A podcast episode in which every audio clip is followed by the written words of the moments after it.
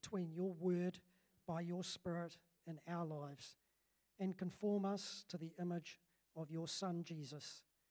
For it is in his name we pray. Amen. Please be seated.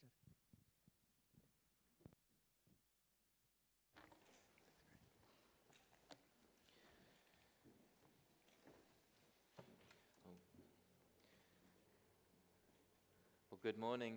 We've all got no excuse not to be here on time this morning, so it's good to see so many of you here. But I've just realized I've stapled my notes together, which means I can't get at the pages, so I'll just quickly sort that out. They're great staples, they are. But the passage of Scripture that we have before us this morning is in the 14th chapter of the book of Isaiah, so it's chapter 14, verse 28, and we're going to look up to chapter 16, verse 14. They're very good staples. And the chapters that we're looking at, so we find ourselves in this section of chapters that are that most people seem to skip over. We commented last week, and so these are the chapters that are before us this morning, and it's something of a challenge. So as we look at this section again, where it's been such a joy during the week to look at passages that I'm unfamiliar with, and I'm sure many of you are as well. And to know that the more time we spend looking at God's Word and working hard, trying to understand it, listening to preaching, just exposing ourselves to it, the more treasures and riches we get from it. So I trust as we do that this morning, that's all of our experience as we look at the 14th, 15th, and 16th chapters in this book of Isaiah. But to remind you of the context, Israel and Isaiah, they find themselves in the middle of what many call the Assyrian crisis. And so Assyria was that great, it was a vicious and violent nation, and it was roaming around the known world, we could say like a roaring lion, seeking whoever they may devour. And as they expanded their empire, they swallowed up all the smaller nations around them, and they created we could say a great conglomerate or a multinational army. It was like a snowball just getting bigger and bigger that just grew stronger and stronger with every victory, every nation that they took over. And so there was this sense of just unstoppability about this great Assyrian threat that was quite literally striking fear into the hearts of the whole known world, and it threw the nations that were all around Israel and all around that area of the world into a state of turmoil and panic. It was the most terrifying thing you could ever imagine, far beyond any tragedy I think any of us have ever faced in our lifetime. But it's often in times of trouble, in times like this, when disasters come and your world is literally turned upside down, all their comforts were pulled away.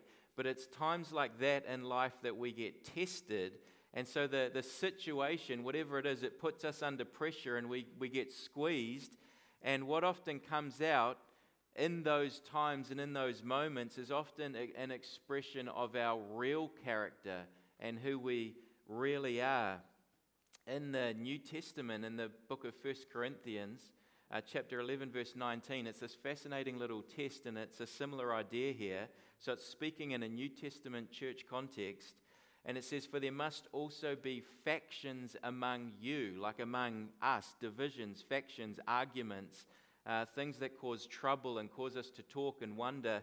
And it says, "There must also be factions among you," and it says, "so that those who are approved may become evident among you." And so even trouble within the church, it causes our motives to kind of be exposed, and it kind of shows, it reveals the mature and immature responses to everything that's going on. But at the time of the Assyrian crisis, both Israel, so Jerusalem, Israel, the northern southern tribes, and all of the surrounding nations that are the subject of these chapters we're looking at, that they're all tested under this situation of the Assyrian crisis. And so they all respond in different ways. And so as we watch them respond, we learn some valuable lessons from all these nations. And to to frame the passage of Scripture before us in a simple way, we could say that the Assyrian crisis, it put one great question on everyone's mind, all the nations and Israel, and the question was this, we could say, they were all asking, where was security and safety to be found? If we were to speak on another level, maybe a New Testament overlay over this passage, we would say the question was, where could they find salvation? And so it's like an Old Testament picture of New Testament realities. Where could these people find safety and salvation? And so their situation drove them to consider what really matters in life. And isn't that true of when a great situation comes in our own life? That's when we start to ask. Maybe we ask, is there a God? How have I lived my life? But we start to ask the really important questions when significant trials come. But later on in Isaiah chapter 31 verse 1, we see that God had given instruction to Israel in his law, and in Isaiah 31 verse 1 we see something of that reflected. This is what they should have done. Knowing God's instruction for their life, it says this: woe to those who go down to Egypt for help and rely on horses, you know the verse, and trust in chariots because they are many, and in horsemen because they are very strong, but they do not look to the Holy One of Israel nor seek the Lord. That's what should be on their mind. We trust in the Lord, not the strength of armies, horses, chariots, other nations like Egypt. But in this situation, with that real-life threat of Assyria knocking on the door and about to invade all these nations, you could imagine the pull on them to disobey that would have been this intense pull to look to some earthly resource to help them. And everything that was going on, God seemed to be doing nothing. He was just silently sitting in heaven, and God seemed to them in that situation to be of no practical use. And so Assyria to them was a real life problem, not just a religious thing. This was real life. And so surely, and this is how we all reason, isn't it? Surely in this situation, every situation we make an exception for ourselves. But what about in my situation? Maybe then we should look for something more practical, and there's reason to not trust God or to do things in a different way. But the response of these yet unconquered nations, and the people of Israel included, was to engage in a frenzy of diplomatic activity. So diplomats, they speak as an ambassador between different nations. The nations are all talking to each other through their diplomatic activity. And so each nation would send them to their neighboring countries, and they're seeking to form defensive alliances, and all in some hope of keeping the Assyrian threat at bay. And so even Ahaz did that, and all this mix of all this political climate, they were talking and working out ways in which maybe if me and you got together, we could together be strong enough to fend off this threat of Assyria. And so it's in that context and in that world that Isaiah functions himself as something of a diplomat. Commentators would say that he was from a family quite high up in society. He was well educated. We can see his writing is incredible, his language is incredible, but he also was comfortable walking into those sorts of scenes as a diplomat, high in society, and speaking in this way. And so we see that come through in the passages we'll see shortly. But he's doing more than just, this is Isaiah in view, he's doing more than just giving political advice to his king. He is still functioning as a prophet. He's speaking from God to God's people. And as we saw last week, he's also got a word from God to the nations that surround him. And so he's telling them the answer to their greatest question, where they can find security and salvation. And so he is something of a divine diplomat that is actually giving the answer to the greatest question at the greatest time of need to Israel and to all the nations that surround them. But sadly what we see is that just like in our day when God's word is so clear, so available, nobody seems to be listening, and his message went against all the popular advice of the day. And so again, it just didn't seem very practical, very helpful in solving the real-life problems of a troubled world. But the truth, which was the same then as it is now, is that the gospel message, and that permeates these chapters that we'll see, it is always the solution to mankind's greatest problem. It is always the answer in the saving gospel of Jesus Christ. But the title of my sermon this morning is Isaiah, the Unpopular Diplomat. And so last week we saw Isaiah. He considered the solution that was proposed by Babylon. That was the first nation in this series that he addresses. And he confronted the popular tendency of them to be self-reliant and mankind's attempt to build a life and a world independent of and with no regard to God. They just wanted to live life and build a life with no regard to God. But that world, we saw, it had no foundation, and it would be ultimately judged and destroyed. And so there was no safety, there was no satisfaction, there was no lasting value to that philosophy and way of living. This week we're going to see two more nations. The first is Philistia, and that's in chapter 14, verse 28 to 32, just 5 verses. So Philistia will be the first one.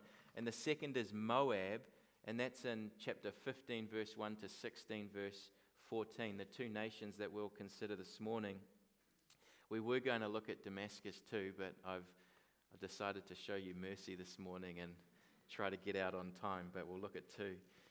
But if you can turn with me to Isaiah chapter 14, verse 28, we see first how Philistia, or you think of the Philistines, all that history with the Philistines there in Israel, and how those people respond to this great Assyrian crisis. And so verse 28, it says, "In the year that King Ahaz died, this oracle came." And so you might have a heading that starts in the next verse, but that heading should begin before verse 28, because as we've seen and noted before, the word oracle, or your Bible, it might say the burden of the Lord, this word from God, it indicates to us that we're looking at a new oracle in this series. So last week the oracle was for Babylon, and we're starting a new one in verse 28.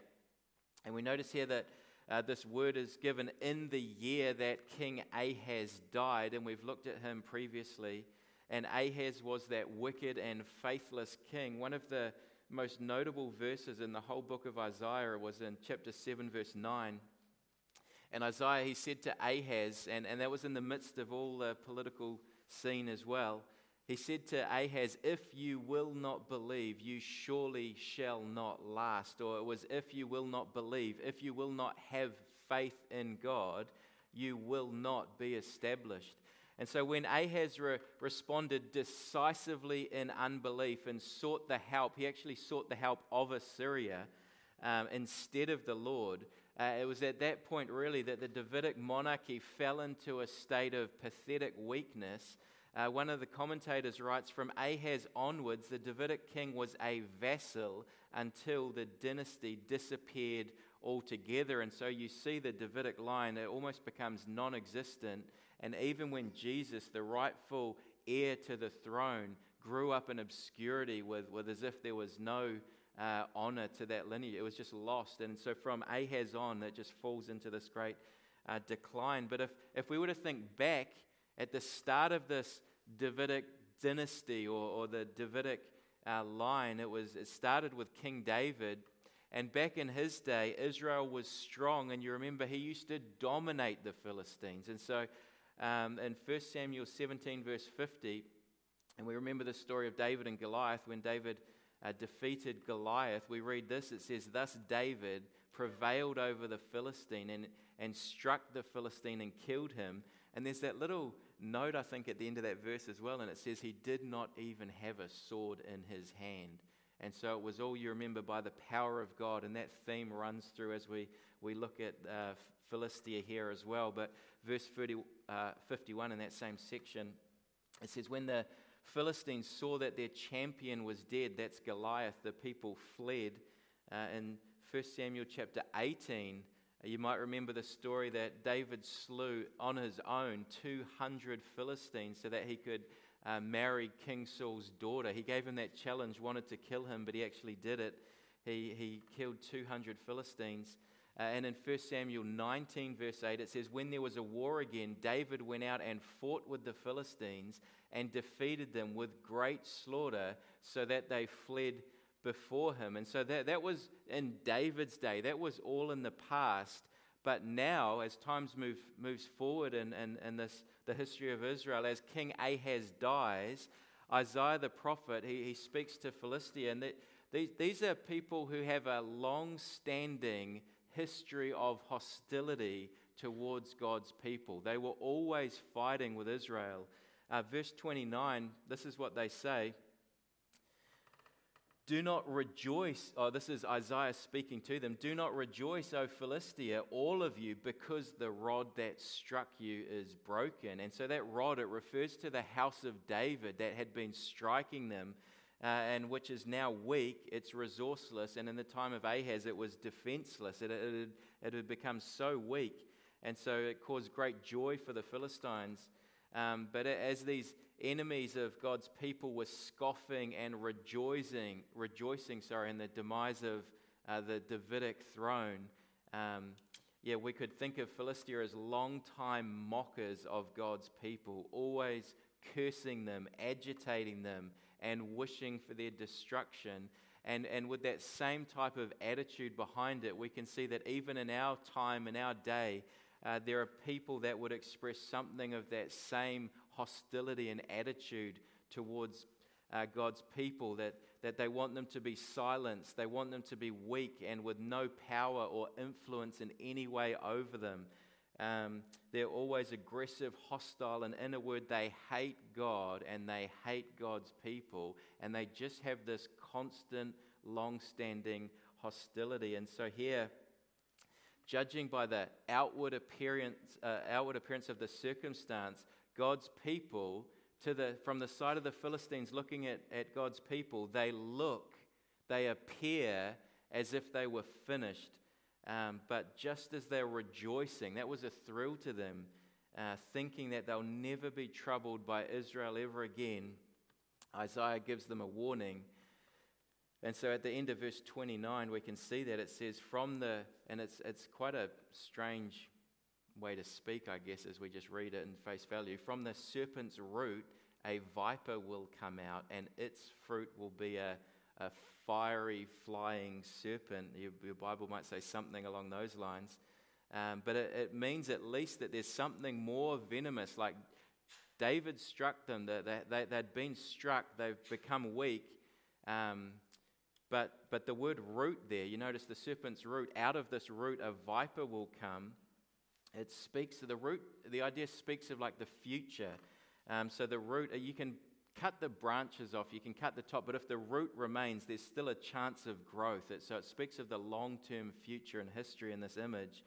So if the root remains, there's still hope. But if the root itself was to die, it's been totally destroyed. And so the serpent's root, so the phrase says, from the serpent's root, a viper will come out, and its fruit will be this flying serpent. And you notice as well that there's kind of three stages to the picture there. There's the serpent's root, and that refers to the rod that struck them. That refers to the Davidic throne. That's the first thing. But out of that, so there's going to be new life growing out of this root. Out of that, a viper will come. So something even more deadly, I guess, than the first thing. And then out of that, a fiery serpent will come. And so some will look at this and say those three levels, the second one there is the viper, refers to Hezekiah. So after, he will come and he will be a good king, and he will deal with them well and obviously destroy them and be, like, from their point of view, attack them. And then the third one there, the fiery serpent, refers to Christ, refers to Jesus. It just has this vague allusion to the distant future of another figure. And Jesus does, you'll see as we go through, kind of hovers in and behind and under all that we see here. And Isaiah's visions, they do that. They speak of the immediate, they speak of the intermediate future, and they also just have this vague picture of the distant future to come.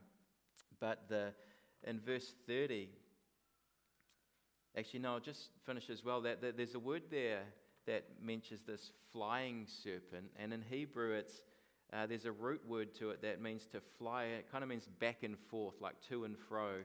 And in Ezekiel 30 verse 10, don't look there, but there's a similar word, and it's a word that speaks in that passage of a sword, and it's not a bird necessarily, but it speaks of like flashing back and forwards, to and fro. And so in the passage in Ezekiel, it refers to a sword flashing in a rapid back and forth movement. And so it's quite a vicious word that Isaiah gives back to the Philistines to picture the sword flashing back and forth. And I think you can understand that's the word that came back from Isaiah to the Philistines.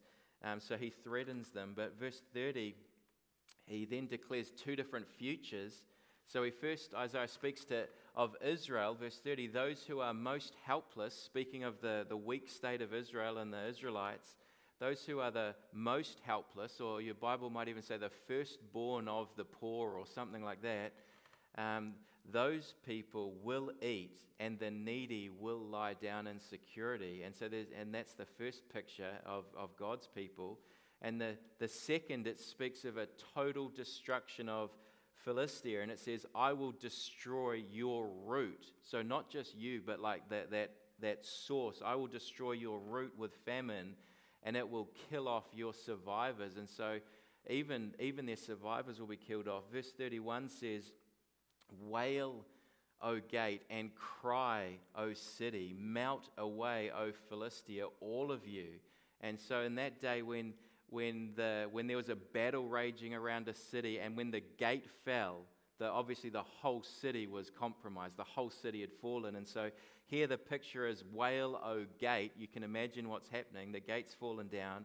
Cry, O city, melt away, O Philistia. And so And he goes on, Isaiah, and he gives this reason why, and he says, for smoke comes from the north, and the smoke can picture either the fire of their city burning and as it's being destroyed, or it could picture the huge army of the Assyrians just piling in, and the smoke coming, and this terrifying sight of the Assyrians. And we know that because it says smoke comes from the north, and so there's no straggler in his ranks. And so it means that Assyria would march their well-organized and strong army, and so even from Babylon and that area around what's called the Fertile Crescent, and then they come down, so they come from the north down always to make their attack. So it speaks of the Assyrians attacking Philistia. In verse 32, and if you can imagine here our first scene of diplomacy between a messenger.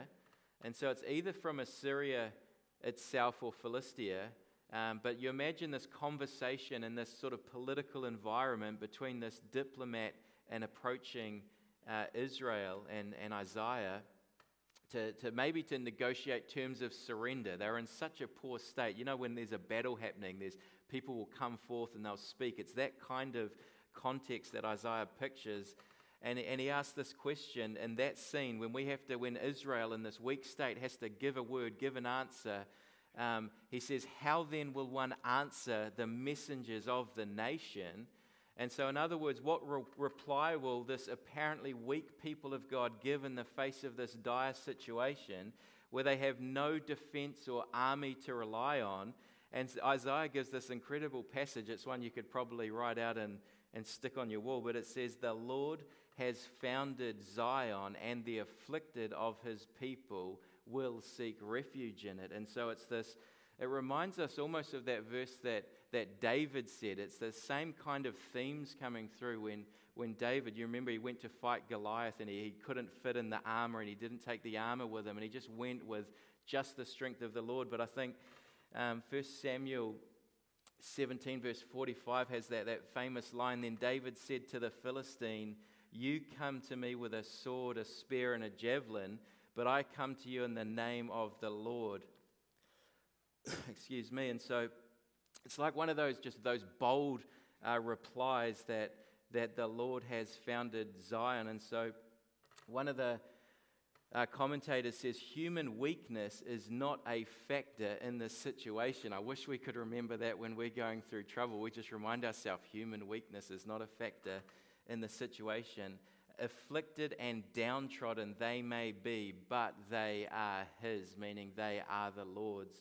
And so Isaiah in that situation is like a model of strong faith that will do the right thing, trusts in the Lord, and that's where he places his hope, not in the outward appearances of however hopeless the situation is. But Gentile nations like Philistia, who took joy at seeing God's people in a state of weakness and distress, and they had claimed a premature victory in their fight against them. I don't know if you've seen any of those clips where you see the athlete celebrate before he gets to the finish line.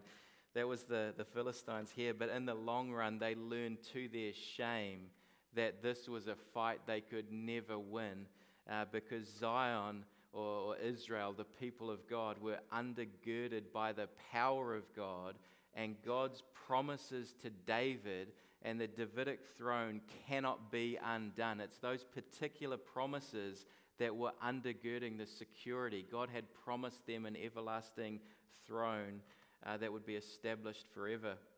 And so this teaches us that God's promises undergird his providences. He causes the course of history always to work according to what he promises, and nothing can shake that. So the Philistine philosophy of life was to fight and mock God's people. That was almost the principle out of which they lived their life. But when the pressure came in the form of this Assyrian crisis, their philosophy and approach to life was futile, and their foundation, which they didn't really even have, their whole posture was just to mock and ridicule. But the whole foundation of their philosophy of life was destroyed and came to nothing. And so there's no security. They can't answer that question in living your life like they did. That has no substance, no ground, no future at all, to live your life in that manner and with that same attitude. But after considering Philistia, Isaiah turns secondly and he speaks to Moab. So the Moabites. And this is in chapter 15 verse 1 and goes through to 16 verse 14. And if you'd look at verse 1 there, chapter 15 verse 1 in your Bibles, you'll see that there's another oracle or another burden begins here. So it's a new section, a new nation. And it says the oracle concerning Moab, or the burden, even it says against Moab. So Isaiah is speaking against Moab, meaning that there's some fault in this nation that he's speaking against it. And so you'll want to pay attention here to avoid being caught out in the same way that the Moabites were, but they were also caught up in this Assyrian crisis. And so the pressure of that same situation, it now visits them, and it now tests their philosophy of life, and there's something characteristic of them. And so I think this, as well as we look at it, it's one of the most tragic events in the entire Bible. It's one of the saddest stories you can read. But as we look at the Moabites, I'll break their story down into 6 chapters, into 6 parts. And so the first is in verses 1 to 9, and we can think of this first part, if to give you a heading, I'd call it the terrible situation. That's the first chapter of the Moabites. And the scene that Isaiah paints here is one of a sudden terror that surprises them in the middle of the night, which is just an awful experience, to be woke up and in a frightful state. Just that's the picture here. So you can see it in the words. He says, surely in a night, Ar of Moab, and so that's a town on the border of Moab, is devastated and ruined. And then it adds, surely in a night, Kir of Moab is devastated and ruined. And so that was another town, but this time it was right in the middle, right in the heartland of Moab. And so in a single moment, the whole of the nation has been, their borders and defenses have been breached, and the Assyrians have flooded right into the middle of their land in just this instantaneous, frightful attack. The word for ruined, it doesn't quite translate the full meaning. It gives the sense of just silence, and you can imagine the silence of all the dead that have fallen, people that have they've all fled and emptied the cities, and the streets have this eerie silence in the middle of this night. There's just this silence that just permeates through this dark evening that this terrible army invaded. In verse 2, the thoughts of the people, which is just as many do in times of disaster, not always, but sometimes they turn to religion, they turn to prayer. They've never prayed in their life, but something so horrifying happens, they're suddenly crying out for help, and so the Moabites do that. It says in verse 2, they've gone up to the temple and to Dimon, even to the high places to weep, and it says Moab wails. That is just horrible, wails over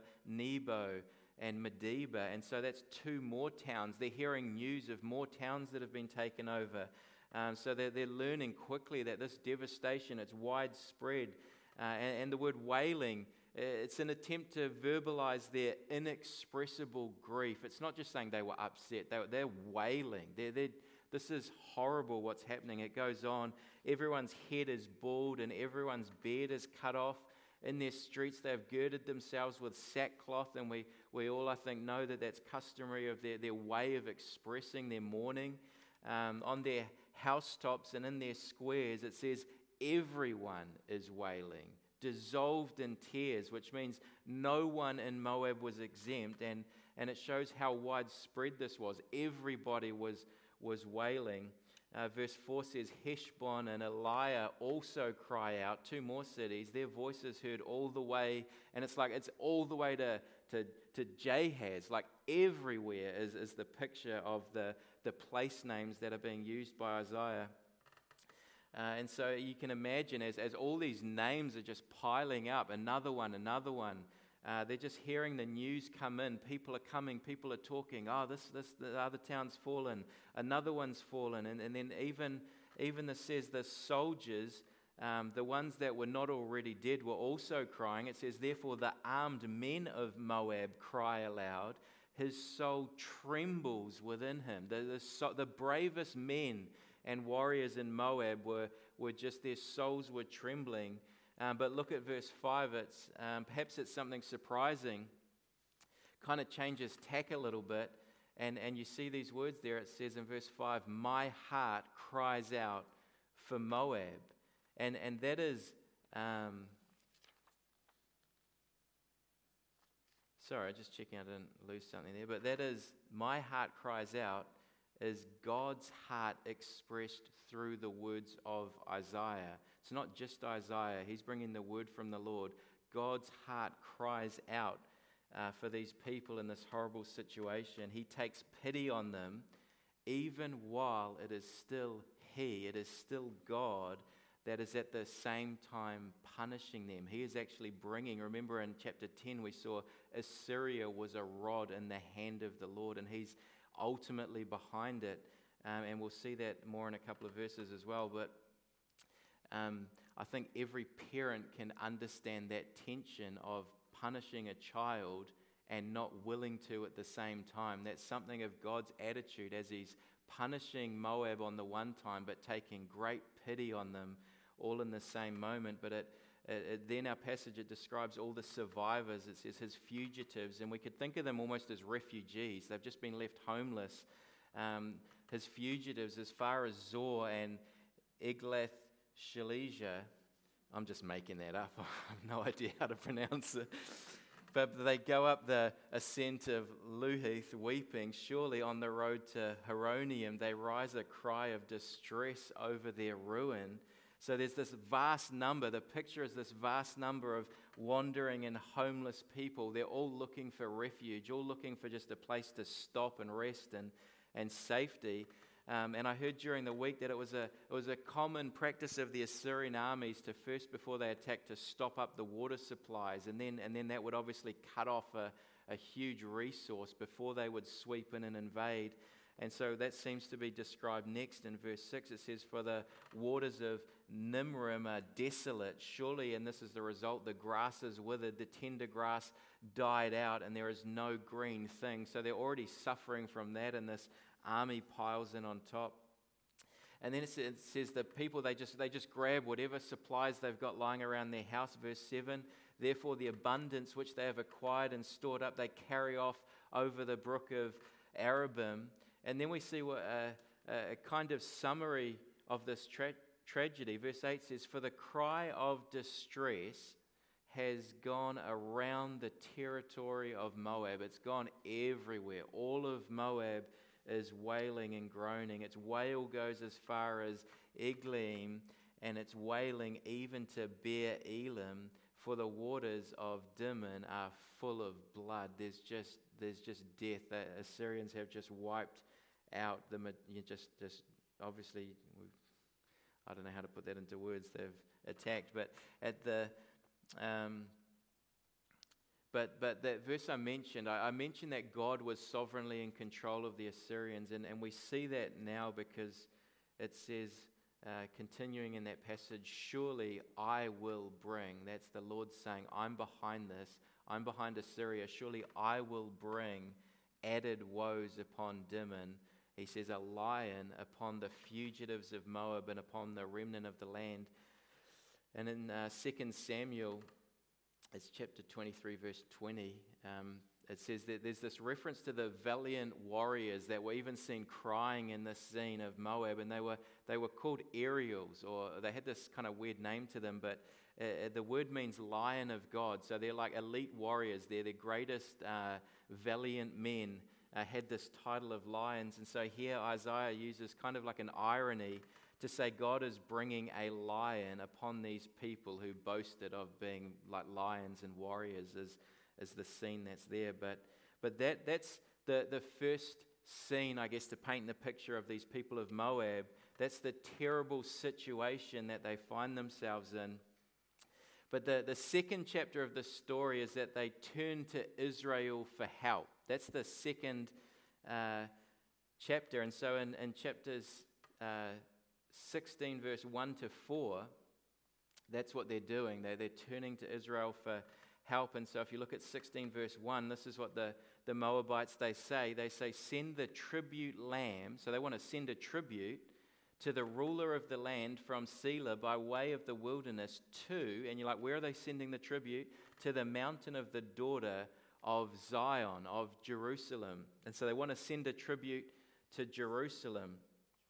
And so in their history, in their past history and dealings with Israel, and this is found in 2 Kings 3 verse 4, they'd previously paid 100,000 lambs, and I think a whole lot of wool as well, was what they used to pay as tribute to Israel on a regular basis. But obviously they stopped, as Israel got weaker, they stopped paying that tribute. But now they're in a time of need, and they want help. They offer to send this tribute back. And so this, when we understand it, is a request for Moab to become a kind of vassal state under the rule of Israel, or to be to relate to them in some kind of a subordinate way. But we have here with Moab, we have this another diplomatic scene where these people are coming from Moab, they're talking to Israel, and there's this kind of negotiation and talk between the two nations. And there's different proposals between them. And so as the Moabites, you can imagine them, they're all, as even the way Isaiah uses the city names, you see the progress from the border to the middle. They're heading in a certain direction, and then the people are fleeing away from where the army's coming from, and they end up on Israel's border. But there's this diplomatic scene there. In verse 2, it says they're described as fleeing birds or scattered nestlings. That's the almost like a word picture of what these fleeing people, these survivors from Moab are, fleeing birds or scattered nestlings. And I repeat that because I want you to tuck it away in your mind, and I'll raise it as we get further along. But that's the scene that they're described as. Verse 3 shows their desperation to know an answer. And so they're sending this person to speak for them, this ambassador or diplomat, And you can imagine the panic, the urgency, the hurry they're in. They don't want to muck around. They're in a situation. So they say, and you can even sense that in the way it's written, they say, give us advice, make a decision.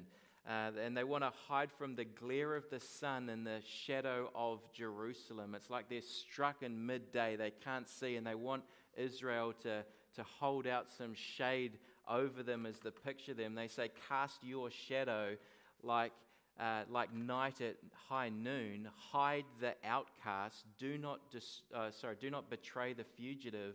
Let the outcasts of Moab stay with you. Be a hiding place to them from the destroyer. But clearly, as we get to this stage in the story here, you can see that they have truly, they've turned to Israel for help. The third chapter in this story is Isaiah's reply, and so we see that in the next couple of verses, the end of verse 4 to verse 5, Isaiah answers their request for help. And so, and you imagine as well, Israel still doesn't have a large army, but I guess they haven't been attacked at this point. But Isaiah knows, and we've seen earlier with Philistia, that Israel's strength is in the Lord, and in particular with the promises that were made to David and the continuance of the Davidic throne. And Alec Motea, he says this, he says, Isaiah essentially offers an escape from the pressures and uncertainties into the calm certainties of faith and hope. And they're just in this panicked situation, and they're asking, and so that's what Isaiah offers them, the calm certainties of faith and hope. And if you look at the end of verse 4, he kind of answers and he says, well, this trouble, and you can't see past your trouble when you're in the middle of it, can you, really often? And he says, but he kind of indicates that their trouble will come and go, that for the extortioner has come to an end. He pictures it finishing. Destruction has ceased. Oppressors have completely disappeared from the land. And so that the troubles will come and go. But then he says, this is what we can offer you. Verse 5, a throne will even be established, speaking of its permanence, in loving kindness, and a judge will sit on it in faithfulness. And you notice just the future leaning tenses there, and it does again. Like I said, Jesus, the coming king, hovers in and behind this picture of salvation. A throne will be established in loving kindness, and a judge will sit on it in faithfulness, in the tent of David. Tent is kind of like a word meaning home, comfort, in the tent of David. Moreover, he will seek justice and be prompt in righteousness. And so it does. It describes a permanent throne, as opposed to their kingdom that just goes up and down with every political wave and change in society. It's a king with a permanent love. That loving kindness there is the word hesed. And so it's a love where God binds himself by way of a covenant. It's written, it's inscribed, almost like a contract. God promises to love them, and he binds himself to this people forever. And ultimately, we do, as I said, we see the shadow of Jesus as that coming greater king, and that ultimate one that will eventually sit on and take his throne as the Davidic king. But you can think of this offer, this word that went back from Isaiah as they're negotiating there, maybe on the border between the two countries. But he's just put a really good offer on the table. He's really welcomed them freely, no charge, spoke nothing of tribute. He just said, you can come freely. And there's we could say that Isaiah's reply was a message of good news. And I hope I'm not being too subtle. You can see the undertones of the gospel in this transaction. These events are showing us. But in verses 6 to 8, we see our fourth chapter, and it's the response of the Moabites. So Isaiah's made this offer that they can freely come and have shelter and shade in Israel. But this is why, which is the Moabites' response, this is why I say this is one of the most tragic and sad events in all of Scripture. Because if you look at verse 6, there's this one horrible word, and it says, we have heard of the pride of Moab, and excessive pride. And so that was what marked the Moabites, even of his arrogance, pride, and fury. It just repeats it. Pride was at the heart of these people that had been offered this invitation of salvation. And so pride, it means to have a high view of themselves, an overly high view of themselves. You notice here that it's paired with the word fury. Your Bible might say something else again, but I read that this word, it gives the sense of overflowing, not just anger, but anything can be kind of overflowing. It's got a more general use. It's usually related to anger, but here it refers to a self-esteem that overflows in every direction. It's just an overflowing high view of themselves. It's just as it says, an excessive pride. But then the verse adds these words. It says, his idle boasts are false, which means that they weren't living in the world of reality. Their pride had distorted their view on everything around them.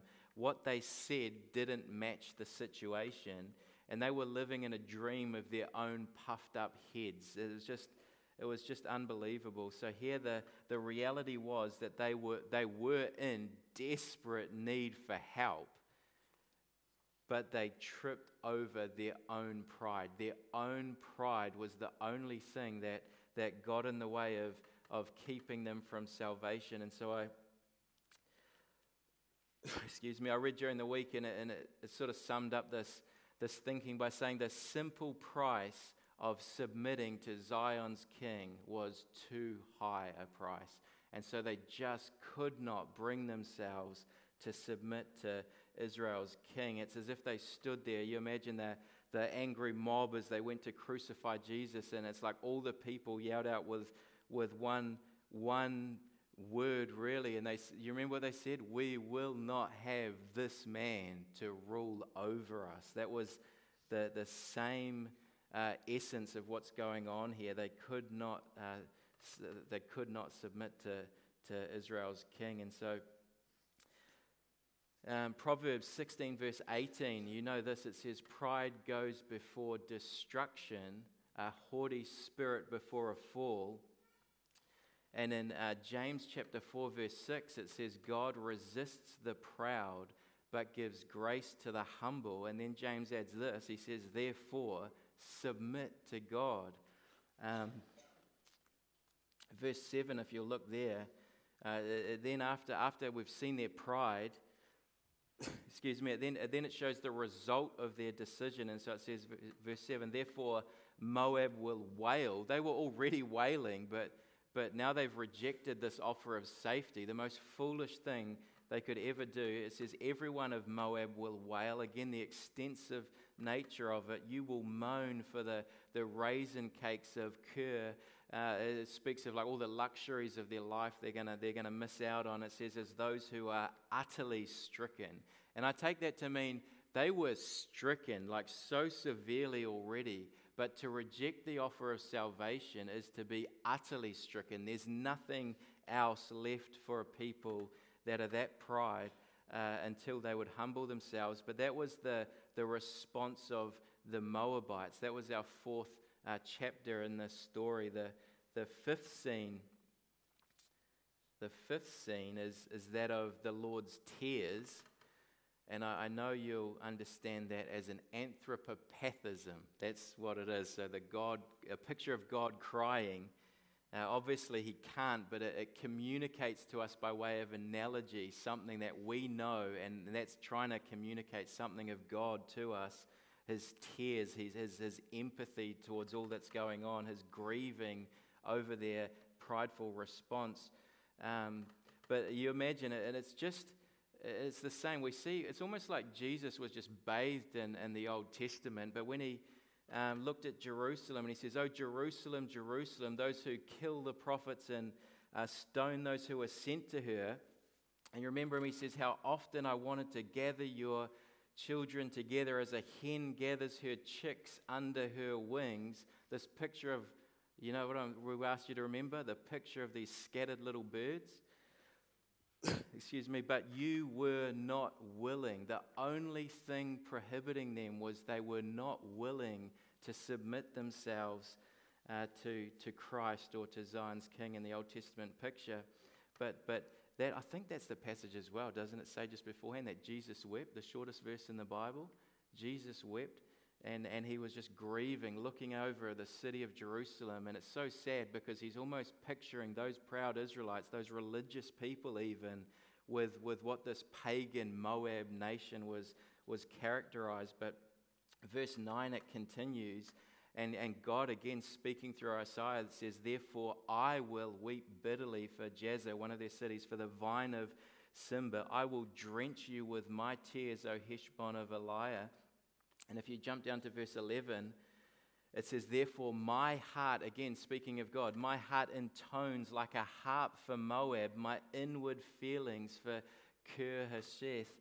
And it's just, this is God's, his will of disposition. It's, he's not decreeing that, like, but he's this is the, if the best way we can say, the heart of God to this horrible situation of people rejecting his offer of salvation. And then we see another consequence of their pride. Verse 12, it says, "So it will come about when Moab presents herself, when he wearies himself," like tires himself out, "upon his high place and comes to his sanctuary to pray." And so this means that they reject the offer, they're too proud, they come back and they go to back to their old idols, their old false gods. But it says here is that we're learning that there's no other way of salvation is what the text is saying, that the God of Israel, the true and living God, is the only God that saves. The picture is that even if they wear themselves out on their high places, praying to their gods, begging false gods to be their salvation, that it doesn't matter how much they plead for another way of escape, that the salvation that was offered to them is the only way of salvation. And we know that because if you look at the end of verse 12, it says that when by doing that, wearing himself, praying to these idols and false gods, that he will not prevail. That is not going to help them. But the main point here was that you see God grieving over the response of Moab and their proud unwillingness to be saved. And perhaps one other thing that we see here and learn from these Moabites is that we see that salvation, even in the Old Testament, God's heart as well, is that it's available to all the nations. He is the only way to be saved, but it is available. He's inviting, they're offering even the Moabites to come in under the shadow of Israel, to be joined to the loving kindness of their God and covenant relationship. And so this is a universal offer. It's available to all these nations, even though it is the only way. But in verse 13 and 14, you can look there, and we see the sixth chapter, sixth and final of this sad situation. And we could maybe give it a title, A Matter of Urgency. And so there's a time element to what Isaiah does here. And so he makes this remarkable claim, verse 13, "This is the word," so this is the word "which the Lord spoke earlier concerning Moab." And if you pick that up, it means that all that has been spoken about these Moabites, we've read of this whole devastating story then, their rejection of the offer of salvation. And then at the end of it, it says, "This is the word which the Lord spoke earlier concerning Moab." And so this was pronounced before the events took place. It was a prophetic vision of Moab, and before Assyria had ravaged the land. And so as I read and study this, I'm just marveling again at Isaiah's word, that this truly is the word of God. And so this was another prophecy. But look at verse 14. So verse 13 was, "This is the word which the Lord spoke earlier concerning Moab." Verse 14, "But now the Lord speaks," which means that Isaiah turns to them in that very day, and it's like he says to them directly, "But now the Lord speaks, saying, within 3 years, as a hired man would count them, the glory of Moab will be degraded along with all his great population, and his remnant will be very small and impotent." And so to prove that this offer of salvation to them is truly from God, he tells them that what he has said will come true in 3. That's a picture of what will happen in 3 years' time. "And when it does, you will know that this is the word of God that was spoken to you. So he gives them a little token of the validity of the word given. And so it reminds me of Jesus as well. Jesus would say things like, "See, I have told you in advance." And only God can speak like that. But that's an incredible thing. When he says 3 years, it notes there that as a hired man would count them. And so you think, how does a hired man count 3 years? And so it's an illustration. We might think more of a wage worker rather than someone on a salary, but someone who just watches the clock and never works a minute longer than their time. I'm working till then, and then I stop. But it gives the sense that this 3 years will happen in exactly 3 years' time, not a day later. They have this urgent, fixed time by which they have to respond to the offer of salvation, and it's only open for a precise and brief moment. But we could think, wouldn't it be a tragedy if given this proof before their day of judgment came, that their pride would still stand in the way of their salvation? Wouldn't that be the most horrible thing? And so we can finish perhaps by thinking, isn't God gracious in giving proud Gentiles like us? We should see ourselves more in the sense of one of the nations that's being spoken to rather than the Jews themselves.